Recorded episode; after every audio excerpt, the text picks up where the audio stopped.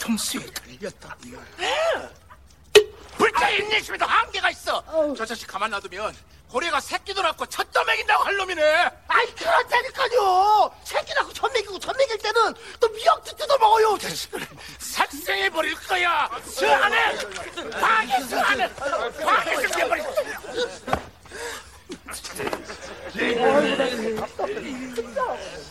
뭐, 뭐 어떻게 설명해야 되는 아니 진짜 총구석에 있어서 뭘 모르는 건데요. 바다는 말입니다. 엄청나게 깊고 어마어마하게 넓으니까 아이들가 별것들이 다 있는 거요. 어, 심지어 대가리에 횃불이 있는 놈이 있어요. 왜요? 이놈도 수천 마리가 맞박에서 불을 탁 키면은 바다가 순식간에 그냥 날치라는 놈이 있어요. 얘네 날개 달린 물고 그놈도 수만 마리가 물속에서 쫙 헤엄치다가 물 밖으로 탁 나오면서 그냥 날개를 쫙 깜짝이서부터 그냥 수만 마리가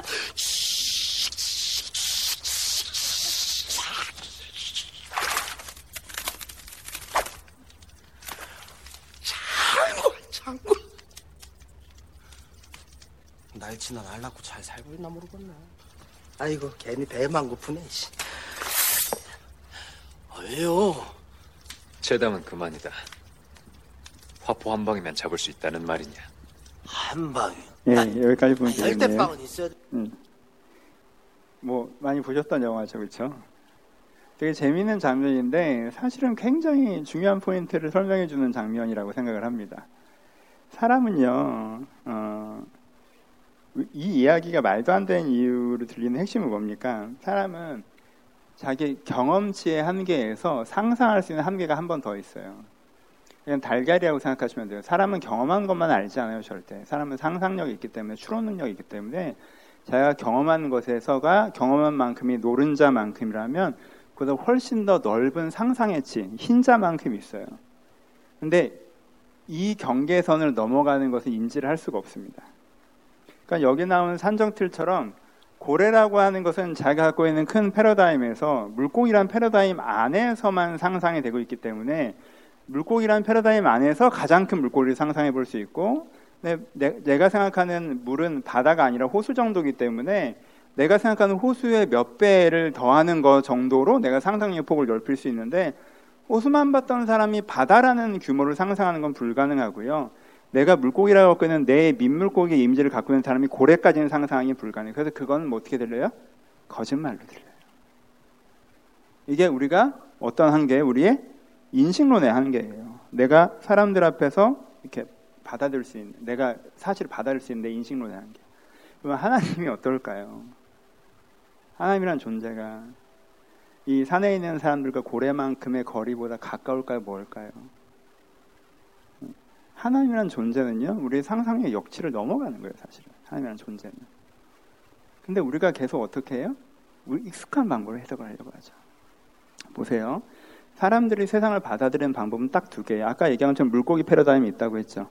사람들이 세상을 받아들이는 방법은요, 두 가지. 하나는 뭐예요? 현상은 오감으로 받아들여요. 보고, 맛보고, 느끼고, 그쵸? 냄새 맡고, 들리고. 이게 오감으로 받아들인단 말이에요. 그쵸? 그러니까 아, 이 공간이 이렇게 생겼다라고 하는 거, 이 불빛이 이렇고 색감이 어떻다라는 거, 이 실체, 실체는 감각으로 받아들여요. 그 다음에 와 이거 되게 잘 지었다. 그럴 때 이 구조, 이 논리, 이 건축이라는 어떤 개념은 뭘로 받아들여요? 언어로 받아들여요. 그러니까 사람이 세상을 인식하는 인식의 방법은요, 오감으로 받아들이든가 아니면은 개념으로 받아들인가 둘 중에 하나밖에 없어요. 그 개념으로 받아들인 건 뭐라고 받아들이는 거예요? 언어와 논리로 받아들여요. 그래서 우리는 실제 있지는 않은 것도 내가 이해하고 받아들이죠. 근데 그건 다 뭘로 받아들이는 거예요? 개념과 언어, 논리로 받아들이는 거예요. 내가 세상을 수용하는 방법이 두 가지라고 기본적으로 누구나. 그러니까 하나님 말을 딱 하는 순간 이 사람 이 패러다임 안으로 하나님을 데리고 들어와요. 그러니까 어떻게 해야 돼요? 보여주던가 설명해 달라고 그래요. 보여주던가 설명해 달라고 그래요. 보여줘요, 하나님. 하나님 나한테 나타나세요. 하나님께 나타나시면 내가 믿을게요. 아니면은 신존재 증명을 해보세요. 내가 이해할 수 있게 설명을 해봐. 신이 있다는 걸 설명해봐. 내가 납득이 되면 믿을게. 둘 중에 하나죠. 그래서 아 그래 내가 하나님을 한번 믿어보자. 교회 가보자. 그래서 가면서 뭘, 뭘 기대해요? 경험을 기대하죠. 이렇게 느껴지길 기대해요. 뭔가 보이든가 들리든가 아니면 최소한 이렇게 뭐 안아주는 느낌 같은 거라도 이렇게 촉감 뭔가 느껴야 돼. 내가 느껴야 돼. 근데 뭐가 느껴지질 않아. 그럼 어떻게 돼? 하나님이 나한테 관심이 없죠. 하나님이 존재하지 않거나 나한테 관심이 없는 거야. 그렇죠? 결론이 그렇게 날 수밖에 없죠. 또 하나는 내가 하나님을 좀 이해하고 싶어서 교회 왔어. 그래서 하나님을 이해하겠다라고 성경을 딱 펼쳤어. 펼쳤더니 어디서 시작을 해? 태초 하나님이 천지를 창조하셨느라 시작. 이렇게 시작하면 안 되지. 3분의 1의 앞부분은 뭘 해야 돼? 신존재 증명을 해야 될 거 아니에요. 근데 성경은 뭐 어떻게 시작해? 있다고 치고 시작을 해버린단 말이야. 에이, 그러면 제일 어려운 부분을 쓱 넘어간 거잖아. 제일 어려운 부분. 그러니까는 실망하는 거예요. 성경책을 읽고 일반인들 가장 실망하는 부분이 신존재 증명에 나오지 않는다는 부분이에요. 그러니까 그 두 가지 때문에 내가 알아보려고 했는데 없더라 이렇게 되는 거예요. 왜? 내 패러다임 속에서 해석을 하니까. 근데 보세요. 이건 감각은요. 이건 쓸데없는 얘기지만 감각은 감각은 고정된 실체가 있는 대상만 인지할 수 있어요. 그렇죠?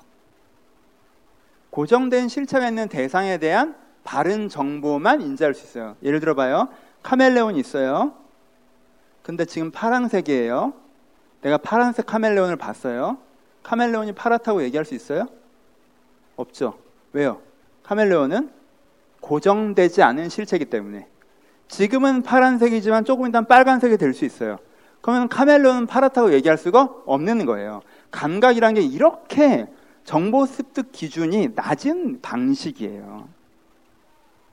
그러니까 보세요. 하나님이 여러분들 앞에 광명한 천사의 모습으로 나타났습니다. 하나님인지 어떻게 알아? 내가 보고 아 진짜 그렇구나라고 내가 정보로 받아들이려면 그게 고정된 실체여야 되는데 하나님이 나타난다는 건 그건 하나님의 실체예요? 아니죠. 실체는 따로 있는데 그렇죠? 비실제 그 실체가 아니에요. 실제는 따로 있는데 어떤 이미지만 메시지로 던지고 있는 거죠. 그렇죠? 그러니까 지금 나타난다고 해서 그건 하나님이 그린 그림 같은 거지 하나님의 실체는 아무 상관이 없단 말이야. 그걸 하나님이 그런 하나님이 그린 건지 딴 놈이 그런지도 알 수가 없어. 그러면은 사탄이 광명한 천사의 모습으로 나타난다고 해서 우리가 분별할 수가 없죠. 그러니까 사실 감각은 하나님을 인지하는 도구가 아니라는 거예요. 그러니까 보여주면 믿겠다고 얘기하는 사람은 내가 검증할 수도 없는 데이터를 주기만 하면 그 데이터를 다 믿겠다고 얘기하는 거랑 어리석은 거예요. 여러분 데이터를 받으면 제일 먼저 확인해야 되는 게 뭐예요? 소스죠. 이거 어디서 나온 데이터냐? 어떻게 된 거냐? 그거를 까볼 수 있어요. 이 데이터를 믿는 거지. 이 데이터를 믿는 거지. 그냥 나 혼자 데이터랍시고 아무렇게나 써서 준 다음에 이거 데이터라고 하면 그걸 누가 믿겠어요. 그렇죠? 그러니까는 보여줘도 믿으면 안 돼요, 사실. 본다고 믿으면 안 돼요. 그 하나님인지 어떻게 알 거야? 그게 자꾸 난 봤어요, 난 들었어요. 어, 그게 하나님인지 어떻게 알 거야? 어? 여러분, 사탄이 홀로그램 정도 못 만들 것 같아요? 그걸 어떻게 알아요? 두 번째, 여러분, 하나님은요, 하나님은 그 현상적으로 존재하지 않는 실체예요. 말이 어렵지만 현상적으로 존재하지 않는 실체예요. 그렇죠? 하나님은 이론이 아니에요. 내가 리즈너블하게 이해를 할게라고 하려면 뭐가 있어야 되냐면요. 현상을 보여주고 그 현상을 정리내는 원리가 있어야 되는 거야. 그게 내가 보이지 않는 원리를 믿는 거란 말이에요. 그렇죠? 봐, 이런 일이 벌어지지, 이런 일이 벌어지지, 이런 일이 벌어지지. 그러면 우리가 합쳐 보면 이렇다라고 할 수 있지. 그러면 이런 원리가 존재하는 거지. 무거운 걸 들면 떨어지지, 떨어지지, 떨어지지, 떨어지지. 그럼 이게 땡기는 힘이 있는 거지. 이렇게 된단 말이에요. 그렇죠? 그러니까는 원리로 설명하려고 해도 여전히 뭐가 필요해요? 증거, 데이터가 필요하죠.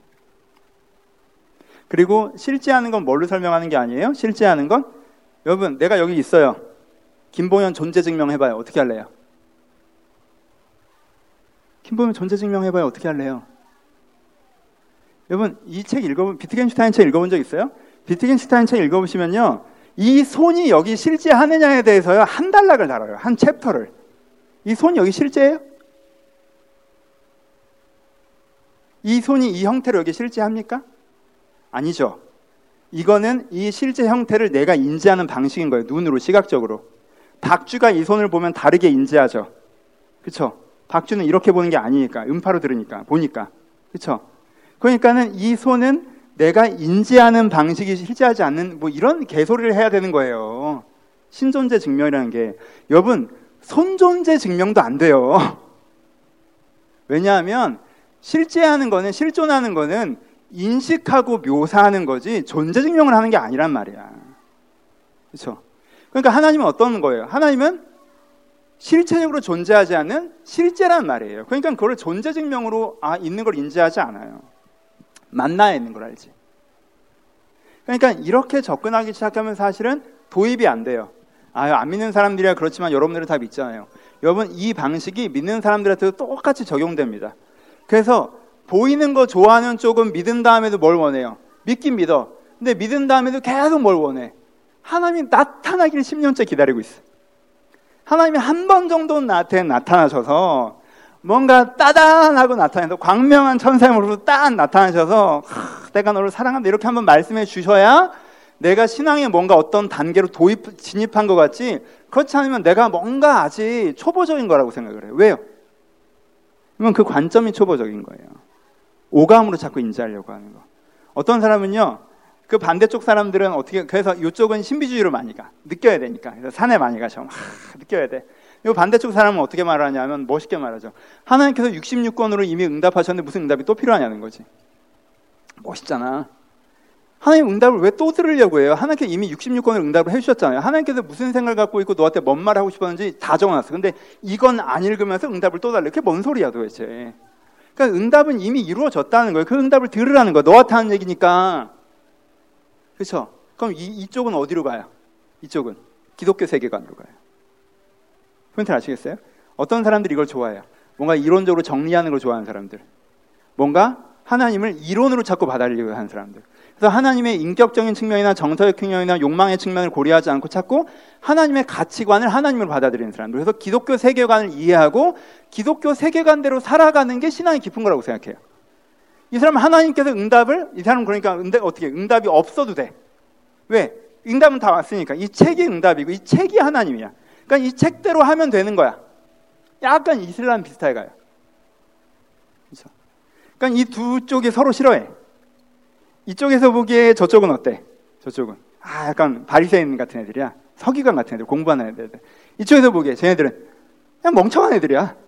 아직도 뭐 이렇게 산에 가서 뭘 보고 뭘 만지고 그러려 66권을 응답을 해주셨는데 멋있잖아. 이, 이 멘트는 되게 멋있어요. 하나님께 66권을 응답하셨는데 무슨 응답이 또 필요하냐? 너 그거 다 읽어보긴 했냐? 무슨 말인지 아냐? 그걸 다 읽어보고 다 아는 다음에 그래도 내가 모르는 게 있으면 그때 응답을 구해라. 그럼 우리는 다 아웃이지, 그치? 둘 다 뭐가 돼요? 올무가 돼요. 그렇죠?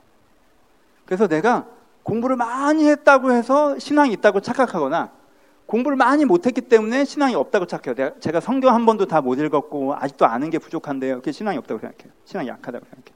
이쪽은 내가 체험이 없고요. 체험이 부족해서 신앙이 약하다고 생각해요. 둘 다 편중된 거예요. 그렇지 않아요. 그거는 그냥 여전히 고래 설명을 듣고 되게 답답해하는 산적의 이미지인 거예요. 내가 갖고 있는 패러다임 안에 하나님을 꾸겨 넣으려고 하니까 하나님 계속 편집되고 왜곡돼서 인식되는 거예요. 그렇죠? 포인트 아시겠어요? 이 사람들한테 응답은 보고 느끼는 거예요. 그러면 와 진짜 있구나 이거 하고 싶어서 저 사람한테 응답은 그냥 성경책이에요. 이미 다 끝났어요. 그렇죠? 이 맥락을 이해하시고 하나 더. 여러분 응답이라고 하는 건 어디서 시작되냐면 어 빨리 할 수 있겠다. 응답이란 건 어떻게 돼 있냐면 응답이란 말 자체가 리스폰스란 말이에요. 그렇죠? 가서 오는 거예요. 그렇죠? 그럼 여기서 뭐가 먼저 있어요? 간 게 먼저 있죠. 기도와 응답이란 말이에요. 그렇죠? 그러면요. 응답이라는 단어가 사실은 이 사람한테 뭐가 전제될 수밖에 없냐면 내가 했던 기도가 전제될 수밖에 없어요. 그렇죠? 그러면은 보세요. 내가 했던 기도가 환경의 기도야. 하나님 이 문제를 해결해 주세요. 이 문제를 해결해 주세요. 이 문제를 해결해 주세요. 이 사람한테는 보이는 거 다 필요 없고요. 신존적 이면 다 됐고 어떻게 해야 응답이야? 그게 돼야 응답이야. 그쵸? 그게 응답이잖아요. 응답. 내가 했던 거에 대한 응답이란 말이에요. 보세요. 이게 나쁘다는 얘기가 절대 아니에요. 이 방식을 보세요. 하나님, 살아계시고 나를 사랑하신 다음에 이 문제를 좀 이렇게 해주세요. 라고 기도했는데 그 문제가 그렇게 됐어. 이 사람은 들은 것도 없고 성경도 몰라. 근데 그 순간 이 사람한테 하나님은 어떤 하나님이야? 하나님이 정말 살아계시는구나. 하나님께서 정말 나를 사랑하시는구나. 내 인생에 함께 하시는구나. 나를 도와주시는구나. 이게 되죠. 그렇죠? 근데 안 됐어. 그럼 하나님은 없구나. 그것도 응답인 거야. 하나님 없구나. 있어도 나, 나랑 관, 나한테 관심이 없구나. 관심이 있어도 개입할 능력이 없구나. 그 응답이 되는 거죠. 80년대는 다 기도가 뭐였어요? 환경 변화 기도가 트렌드였단 말이에요. 그렇죠? 그러니까 그때는 사실 응답에 대한 고민을 많이 안 했어요. 응답이 뭔가요? 그걸 왜 물어봐? 응답이 뭔지 누가 몰라. 80년대 응답이 뭔지 모르는 사람이 어디 있어요? 응답은 뭐야? 기도한 대로 이루어지는 게 응답이죠. 그렇죠? 그땐 이 고민이 없었다고. 어떤 사람만 있는 거야? 응답 받은 사람이랑 못 받은 사람만 있는 거지, 그렇지? 그리고 그때는 우리가 화랑이었잖아. 6% 7% 성장할 테니까. 그러니까 응답받는 사람이 많았지. 뭔가 기도한 대로 되는 사람들이 많았다고. 그러니까 간증들이 넘쳐났단 말이에요. 저희 아버지도 그때 주간 중년이라고 신문에 간증에 실을 줬어요. 아버지가. 무슨 간증? 가구점을 하셨으니까 일요일에는 매출이 두 배란 말이에요. 여러분 비싼 물건은 부부가 주말에 같이 사러 나오지 누가 남편 혼자 아내 혼자 나옵니까? 그렇죠? 토요일, 일요일이 평일 매출이 두 배, 세 배예요. 그러니까 일요일 하루 쉬는 일요일 하루 네 번을 쉬잖아요. 그러면은 남들은 4주 장사하는데 남, 난 3주 장사하는 것보다 더 심한 거야. 그러니까 일요일 못 쉬어. 근데 아버지가 또 그 옛날 교회는 쉬어야 되잖아. 또 하나님께서 그렇게 해준다는 걸 알고 나만 와 있고 여기서 직원들이 돌리는 거 아니라 문을 닫겠다. 문을 닫았어. 어, 그런데 이게 웬일이야? 매출이 두 배, 세 배가 일어난 거 오히려 닫기 전보다 더 많이 팔렸어. 그래서 막 간증을 쓴 거지. 그래서 주간 출연 한 면에 뭐 문을 닫았더니 뭐 몇 배로 벌게 하셨다. 이렇게 되면 그 다음부터 어떻게 되는 거야? 안 닫은 놈은 믿음 없는 사람이 되는 거고 안 닫은데 망한 애는 은혜 없는 애가 되는 거죠, 그렇죠? 아, 그땐 그랬어요. 그때 응답 자체를 고민을 안 했다고 왜? 환경의 변화가 응답이니까. 근데 90년대 들어와서는 뭐라 뭘 되게 욕하기 시작해서 기복주의를 욕을 엄청 하기 시작했어. 뭐 기복주의 막 이러면 그냥 뭘 구하는 놈은 다 죄인이야. 그땐 또 뭐 해달라고 그러면 다 나쁜 놈이야. 아, 저 사람은 기복주의. 대신 뭐 해야 돼? 인도하심을 구해야 돼. 하나님 잘 되게 해달라고 안, 안 할게요. 대신 뭐 해줘? 어느 쪽으로 가야 잘 되는지 가르쳐 주세요.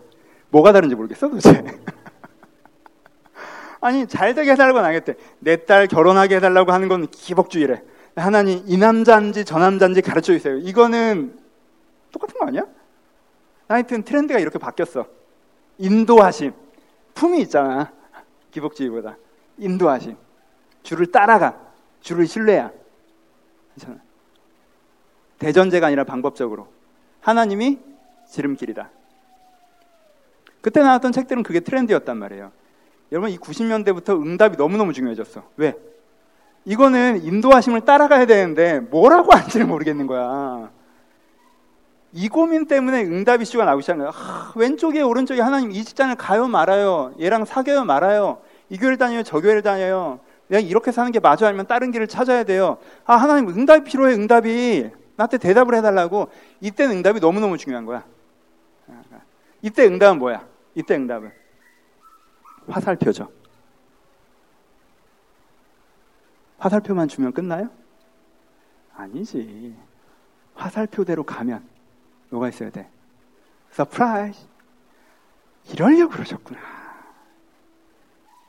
패키지죠.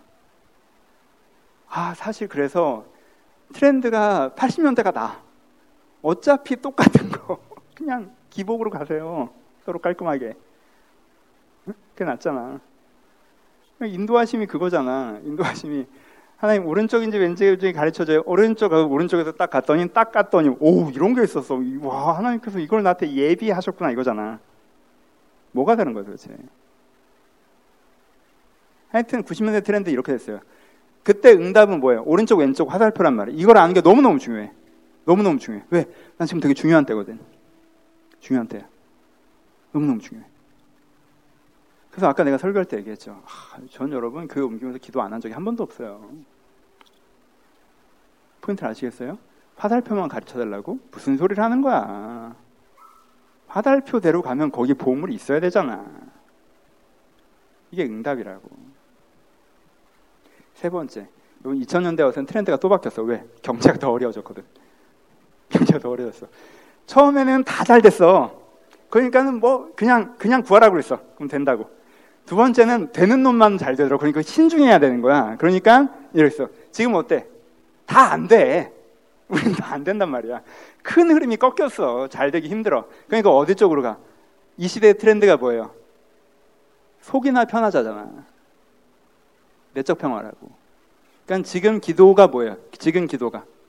지금 기도의 핵심이 마음의 평화를 갖고 기도를 많이 해요. 내면의 기도, 심적인 기도, 정서적인 기도를 많이 한다고. 상황은 안 바뀔 거 내가 알겠으니까 기분이나 바꿔달라고. 여기서 응답이 중요해요? 여기서 응답이 덜 중요해요. 기도를 해서 뭐가 좋아지면 돼? 기분이 좋아지면 돼. 그럼 그게 곧 응답이에요. 패턴 아시겠죠? 그러니까 여러분, 응답을 내가 물어보면 yes no 대답이 오는 응답은요. 여러분들의 기도 트렌드에서 90년대 방식의 화살표 구하는 기도에서의 응답을 그렇게 얘기한 거예요. 근데 이 여운이 2000년대까지 왔기 때문에 응답이라고 하면 사람들이 다 뭘 생각해? 뭘 상상해?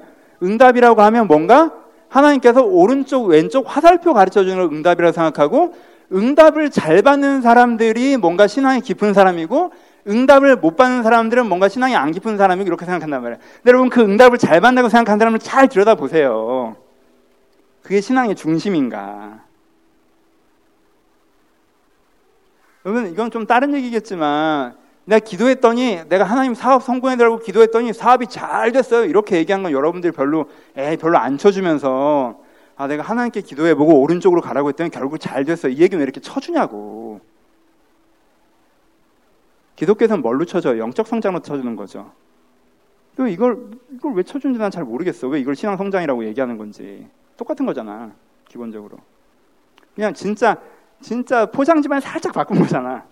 그냥 익숙한 걸 새롭게. 여러분 응답에 대해서 뭘, 뭘 여러분들이 가지셔야 하셔야 되냐면 응답에 대해서 뭔가 앞에 얘기했던 흐름 이 두 가지 흐름이 같이 있어요.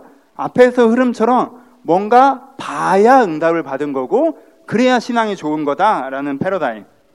뭔가 내가 내가 오른쪽 왼쪽 헷갈릴 때 방향을 들어야 되고 그 방향대로 갔더니 surprise를 만나야 뭔가 응답을 아는 거다라고 생각하는 순간 응답의 특폭이 되게 줄어들고 그걸 여러분들이 사실은 신앙 수준이나 하나님과의 교제 정도로 정의하기 때문에 이 신앙을 바라보는 시각이 확 왜곡돼 버린다고요. 그러니까 거기서부터 좀 걸어 나오셔야 돼요. 응답을 그렇게 생각하시지 말고 내가 좀 다른 관점으로 응답을 보시는 관점이 필요합니다. 봅시다. 결론만 얘기하면 돼요. 그 내가 아까 얘기했던 것처럼 감각이라고 하는 게 금방 끝나 30분이면 되겠다. 예. 여러분 감각이라고 하는 게 오감이 있다고 했죠. 그러면 하나님이 계신 것과 하나님께서 함께 하시는 것과 하나님께 인도하시는 것과 그건 여러분 오감으로 느껴요? 아니요. 영으로 느껴요. 그럼 다시 그 고래로 돌아가요. 영으로 느낀다니까 아 영으로 요 갈비뼈 사이에서 간질간질하게 느껴지는 거 그 얘기하는 게 아니야. 어? 여러분들 지금까지 전혀 모르는 개념 있다는 블랭크를 상정하세요 머릿속에 인간의 상상력 이게 가능해요. 여러분들 잘 몰라요. 영으로 느껴요. 지금까지 전혀 모르는 거 고래 같은 거 이거는 고래보다 더 큰 거. 하나님을 느낀다면요, 오감으로 느끼지 않고 머리를 이해하지 않고 영으로 느껴요. 영으로 느낀다는 걸 여러분들이 경험해봤어요? 안 해봤어요? 해봤어요. 제가 단언컨대 되게 많은 사람들이 영으로 느끼는 걸 경험해봅니다. 교회 한 석 달 빠졌던 얘가 상태가 애매해지더라 이런 거 경험해 본 적 있어요? 있죠. 윤영이 또 고개를 또 끄덕이고, 그죠? 아, 이게 영이 뭔지 깨달으려고 영적 순례를 한 거예요, 이게. 아, 진짜 신기하게 내가 하나님을 찾는 시간, 하나님 만나는 시간 이런 것들을 현저하게 줄이잖아요. 그러면요, 내가 뭔가 뭘 느껴요? 내 안쪽에서 블랭크를 느껴요. 뭔가 제일 안쪽에 공백감 같은 걸 느낀다고. 신기하게. 거꾸로 내가 하나님과 예배이건 성경 읽기이건 기도이건 어찌됐건 내가 의미 있게 교회 생활 열심히 하는 거 말고 내가 의미 있게 하나님과 접촉량을 누리잖아요. 그러면 뭔가 내 안쪽에 단단한 게 생겨나는 걸 경험해요. 그 단단한 건 뭔가 똑바로 생각을 하고요. 선한 걸 원하고요. 그리고 따뜻한 마음을 갖고요. 이런 단단한 게 이 안쪽에 생겨나는 걸 경험해요. 그게 뭐예요? 여러분들이 그래도 지금 소극적으로 감각하는 여러분들이 뭐예요? 영혼이에요. 하나님을 감각하잖아요. 하나님을 감각하면요. 죽은 영혼이 살아나요. 그러니까 우리가 영적 가수면 상태에 있다가 하나님이 오시면 하나님을 만나면 이건 다 감각적 오감에 대한 게 아니에요. 그건 다 비유적인 거예요. 영감에 대한 얘기를 하는 거예요. 하나님이 오시면 하나님을 만나면 내 영이 소생된다고. 가수면 상태에 있던 애가 깨어나. 그래서 진짜 응답은 뭔지 아세요? 내가 내 안쪽이 비어 있었는데 얘가 무슨 탁 그냥 뭐 이런 거 있잖아. 풍선, 바람 넣으면 이렇게 풍선처럼 뭐가 갑자기 하나님이 오시면 내 가운데가 딱 살아나서 중간에 든든하게 딱 생기는 걸 경험하는 거 이게 뭐예요? 이게 영감이에요. 이게 영적 응답이라고 얘기를 하는 거예요. 이게 기도의 패턴을 그러니까 전혀 다르게 생각하셔야 돼요. 아까 얘기했죠. 뭔가 보고 느끼는 거 혹은 왼쪽 오른쪽 생각하는 거는 상황이라는 큰 대전자의 신앙을 하위 구조로 놔버린단 말이야. 여러분들이 오른쪽 왼쪽을 응답이라고 생각하는 순간 신앙은 삶의 하위 구조입니다. 신앙은 삶을 해결하는 방법이에요. 근데 그런 게 아니라고 보세요. 운동하라고 얘기하죠. 운동. 운동 열심히 하죠. 우리 회사에 운동 열심히 하죠. 열심히 아, 인스타에 엄청 자랑해요. 나 운동하면 지수 리즈죠 지금. 예, 지수 결혼해서 운동 열심히 했어요. 또 하나 전성기를 알고 그리고 운동 얘기하면 뺄 수 없는 넌 너지 유연아. 유연아. 아, 유연아. 유연이가 보여줬잖아요. 인간이 어떻게 변화될 수 있는지. 인체의 신비. 운동해보면 어떻게 돼요? 이게 내 먹고 사는 거랑 직접 연결돼요? 아니죠. 어? 운동을 하면 뭘 느껴? 나한테 몸이라는 게 있다는 걸 느껴. 원래는 몸이라는 게 아니라 무슨 내가 옷처럼 이렇게 주어지는 걸 입고 살았다고 생각했는데 운동이라는 자극을 주니까 몸이 살아나는 걸 경험해. 그렇지? 몸이 달라져. 그리고 그 몸을 갖고 삶으로 들어갔더니 삶을 내가 다르게 돼. 이번 신앙은 기본적으로 이 패턴이에요. 기본적으로.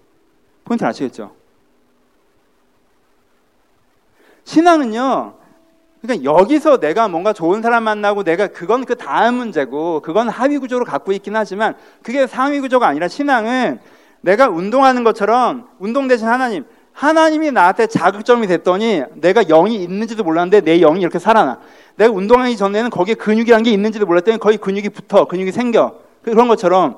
그리고 근육이 붙더니 내 지방이 없어져. 그런 것처럼 내가 이 자극점이 생 하나님이란 자극점이 생기니까 내 영이 살아나. 그리고 뭐 어떤 지방이 없어져. 내 죄악이라고 하는 세속종만은 지방이 빠져버리더라고 그냥. 그러니까 그렇게 박힌 상태로 삶에 딱 임했더니 삶을 대하는 태도나 방식이 달라지고 삶을 대하는 역량이 달라지면서 삶의 결과가 달라진 게 80%예요. 그게 80%. 그리고 나머지 20, 30%도 이게 될 때 하나님이 협력적인 개념으로 그러면 풀패키지가 되는 거고 그게 아니면 내가 이 영적 갱신과 그거 없이 아 나는 그냥 환경에 압도돼 있어. 와, 너무 죽겠어 그냥. 하나님 안 도와주시면 내가 여기서 무너질 것 같아. 그때 하나님께서 주시는 도움이 있죠. 근데 그게 날 바꿔요, 내 영을? 그게 내 영을 바꿀 수가 없지. 왜냐하면 지금 내 자체가 패러다임을 환경으로 도는데 내 영이 어떻게 바뀌나? 내가 환경의 하부 패러다임으로 신앙을 돕기 때문에 환경의 하위 구조로 신앙을 돕기 때문에 그렇게 도움을 받아도 하나님 감사해요 하고 끝이에요 여러분 여러분 여러분 친구가 여러분 인생에 맛있는 거 음식 한 번 사주거나 크게 위로해 준다고 그 문제 해결됩니까? 여러분 저랑 신방 한 번 하는 거 도움 돼요? 도움 안 돼요 무슨 도움이 돼요 그냥 신방 같은 거 해봐야 너무 김이 꽉 차올랐다가 그 김 한 번 빼는 거죠, 그냥. 그냥 한 번 얘기하면 좀 풀리는 거고 좀 나아지는 거지만 다시 문제 앞에 선단 말이야. 어떻게 돼야 문제가 진짜 해결돼? 내가 영적으로 컨디션이 확 올라가 있으면 문제가 아예 해결되죠. 포인트를 아시겠죠? 그러니까 어떤 구조로 봐야 돼요? 내가 이 영감의 구조로 보면 응답에 대한 뷰가 완전히 바뀌죠. 왜? 아예 첫 기도가 바뀔 테니까. 무슨 기도가 시작되는 거예요? 환경 기도하면요, 응답은요, 환경이 변화해야 돼요. 인도 기도하면요, 인도는요, 화살표여야 돼요. 그렇죠? 내적 편을 위해서 기도하면요, 기분 좋아져야 돼요. 그게 응답이에요. 근데 내 기도가 아예 맨 처음부터 영혼의 기도면 소생의 응답을 받죠. 하나님의 오른쪽, 왼쪽, 그걸로 응답이 느껴진 게 아니라 내가 영혼의 기도를 드렸어요. 내 영혼을 소생시켜달라고 내가 지옥에서 건져갖고 다위해 달라고 나를 이 무정행에서 건져달라고 나를 이 불모에서 건져달라고 내가 정말 영혼의 기도를 드렸단 말이야. 그랬더니 내 안에 뭐가 느껴져? 내 영혼의 소생됨이 딱 느껴져. 내 안에 단단한 나, 내가 단단한 힘이 다시 오는 게 느껴져. 그럼 그게 느껴지면 이 사람이 뭐라고 대답해요? 하나님 정말 살아계시는구나. 하나님께서 정말 구원자시구나. 하나님 나를 사랑하시는구나. 나를 회복하시는구나. 나한테 새 생명 주시는 분이시구나.가 자연스럽게 되는 거예요. 뭘 들어서가 아니라. 여러분 상상해 보세요. 영혼의 기도를 드리는 거에 있어서 하나님이 여러분한테 뭐 말하는 게 중요합니까? 한내 영혼을 소생시켜 주세요. 야, 내일 그러면 걔를 만나봐. 한내 영혼을 소생시켜 주세요. 직장을 옮기자. 솔깃이라도 해요? 안 해요. 왜? 아니, 직장에 내 영혼을 소생시키는 게 아니잖아. 영혼을 소생시키려니까 뭔 헛소리야. 기도가 그렇게 시작되면요, 뭐 그런 리스, 그런 응답은 응답으로 들리지도 않아요. 응답이 들리지도 않는다. 지금 그게 중요한 게 아니야. 내가 이렇게 응답의 감각이 뭔지에 대한 생각과 기도의 방향이 뭔지에 대한 생각이 바뀌잖아요. 그 응답을 보는 뷰가 바뀌어요. 그러면요, 보여, 보이는 거 상관없고, 들리는 거 상관없고, 오른쪽 왼쪽 다 상관없고, 내가 기도하는데 내가 얼마만큼 내 영혼이 소생되어지는 것을 경험하는가가 내 응답이 돼요. 이건 이 지점에 가잖아요. 그러면요, 사실은요, 기도에 내가 기도하는 멘트의 50%가요, 복음 용어로 바뀌어요. 그냥 전형적으로 그 말을 하는 게 아니라, 나 옛날에 막, 뭐, 그냥 그런 유명한 분들 있잖아. 그 뭐, 뭐, 마틴 로이드 존스나 뭐 이런 뭐, 존 스토트 이런 분들 막, 나, 나 대학 때 읽던 책. 그분들의 기도 이런 거 보면, 막, 되게 겉멋 부린다고 생각했어. 에이, 진짜 뭐, 하나님 어려워요. 이건 어떻게 해요? 이런 기도는 따로 했겠지. 이 사람의 기도문들을 보면 복음 기도란 말이야. 그래서 이건 되게 그냥 설교문을 기도문이랍시고 적어놨나 보다라고 생각해요. 근데 지금 그렇게 생각 안 해요. 왜? 내 기도가 그렇게 안 하거든. 진짜 그 기도를 하는 거야. 왜? 살다가 뭐가 어려워요? 살다가 환경이 어려워. 환경 기도해야죠. 관계, 관계 기도 해야죠. 근데 제일 먼저 신앙적으로 틀어지는 감각이 뭐예요? 걔 느껴지는 감각이. 어? 나 지금 영적으로 감이 완전 떨어지고 있네. 영감이 완전 떨어지고 있네. 영적 감각이. 이러다 죽겠다, 얘가. 오늘 점에, 오, 얘 죽었다, 얘 죽었다. 얘 죽었다. 얘 없어졌어, 얘 없어졌어. 내 마음에 막 세상 마음만 가득해. 환경이 준 마음만 가득해. 막 욕심과 이 환경으로 만족하는 마음과 세속적인 추구와 이것만 가득해. 내가 하나님, 그거 다 없어졌어.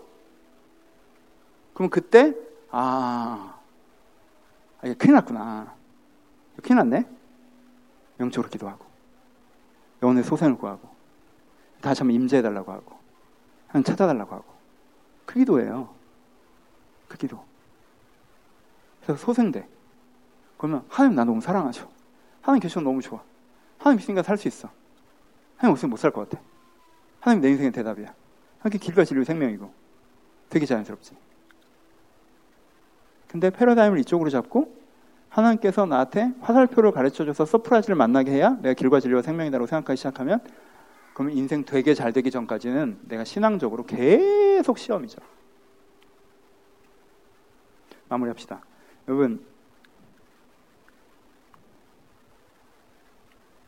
여러분들이 기도 자체에 대해서 어떤 패러다임으로 접근하고 계신지를 생각하셔야 돼요.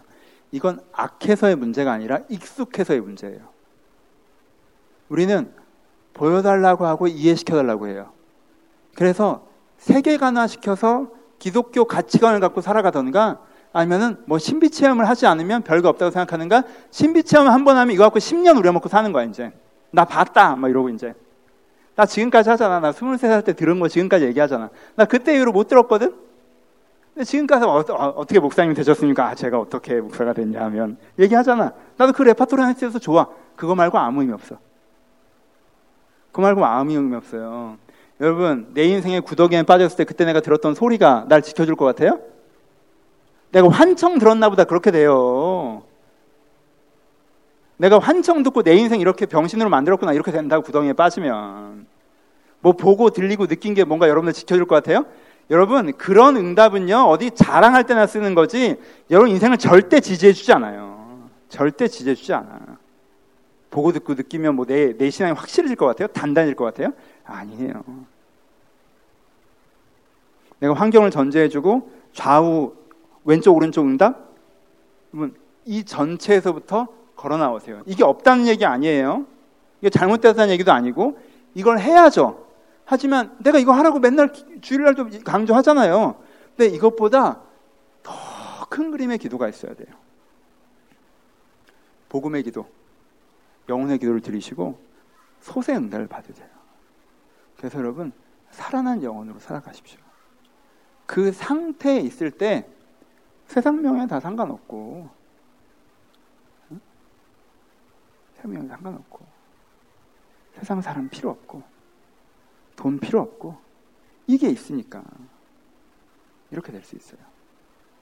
여러분들이 응답에 대한 생각들을 다시 한번 내가 어떤 응답 패러다임을 갖고 기도하고 있나 한 대전제나 여러분 쓰고 있는 구조를 한번 다시 한번 생각해 보시고 이, 여러분들 익숙하지 않은 영적인 구조를 다시 한번 가져오셔서 오늘 기도하실 때 둘 다 하세요. 하나, 만 하라는 얘기 아니에요.